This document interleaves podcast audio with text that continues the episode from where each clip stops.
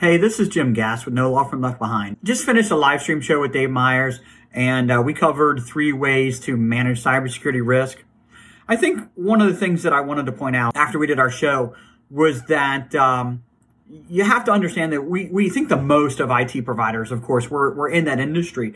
Um, but, and, and I'm sure there's a lot of great IT providers that are out there that are doing a fantastic job at protecting your business, your law firm, because we talk to law firms mostly, your business and law firm, uh, from, from cyber risk. There's a bigger, more important, all encompassing consideration when it comes to cybersecurity and cyber risk. And I'm not talking about the actual software that's involved in it and managing that software. That's really not what we're talking about. What we're really talking about is managing the risk. Who is the one to tell you that you have a vulnerability? You need to patch this vulnerability. And when I say vulnerability, I'm not talking about a hole in technology. I'm not, I might be talking about a hole in a process.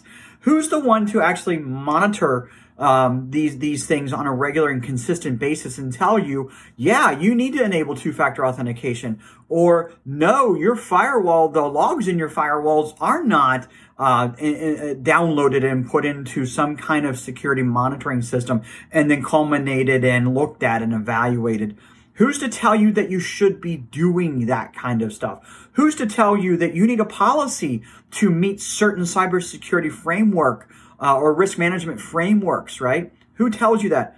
Well, a lot of people think that it's the IT guy's job to tell you that. And we're really good. And I, I will tell our customers that because I have the knowledge of it.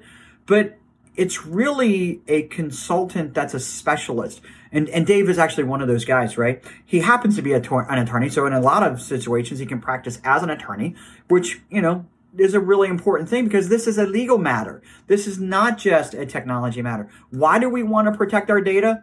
So the hackers don't get in. Well, why do we care about that?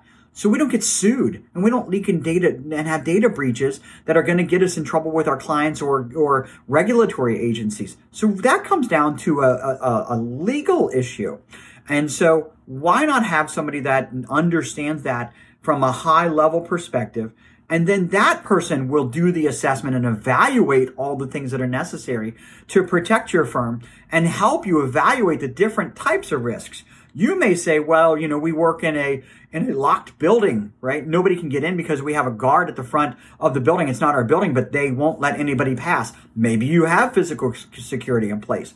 Or maybe, you know, they're, they're, maybe that's not as important, or you need to invest, invest some time and energy into shoring up a technology and what policies in the technology should be evaluated and considered. So that's what today's, uh, live stream was all about, was actually helping you to evaluate all that stuff.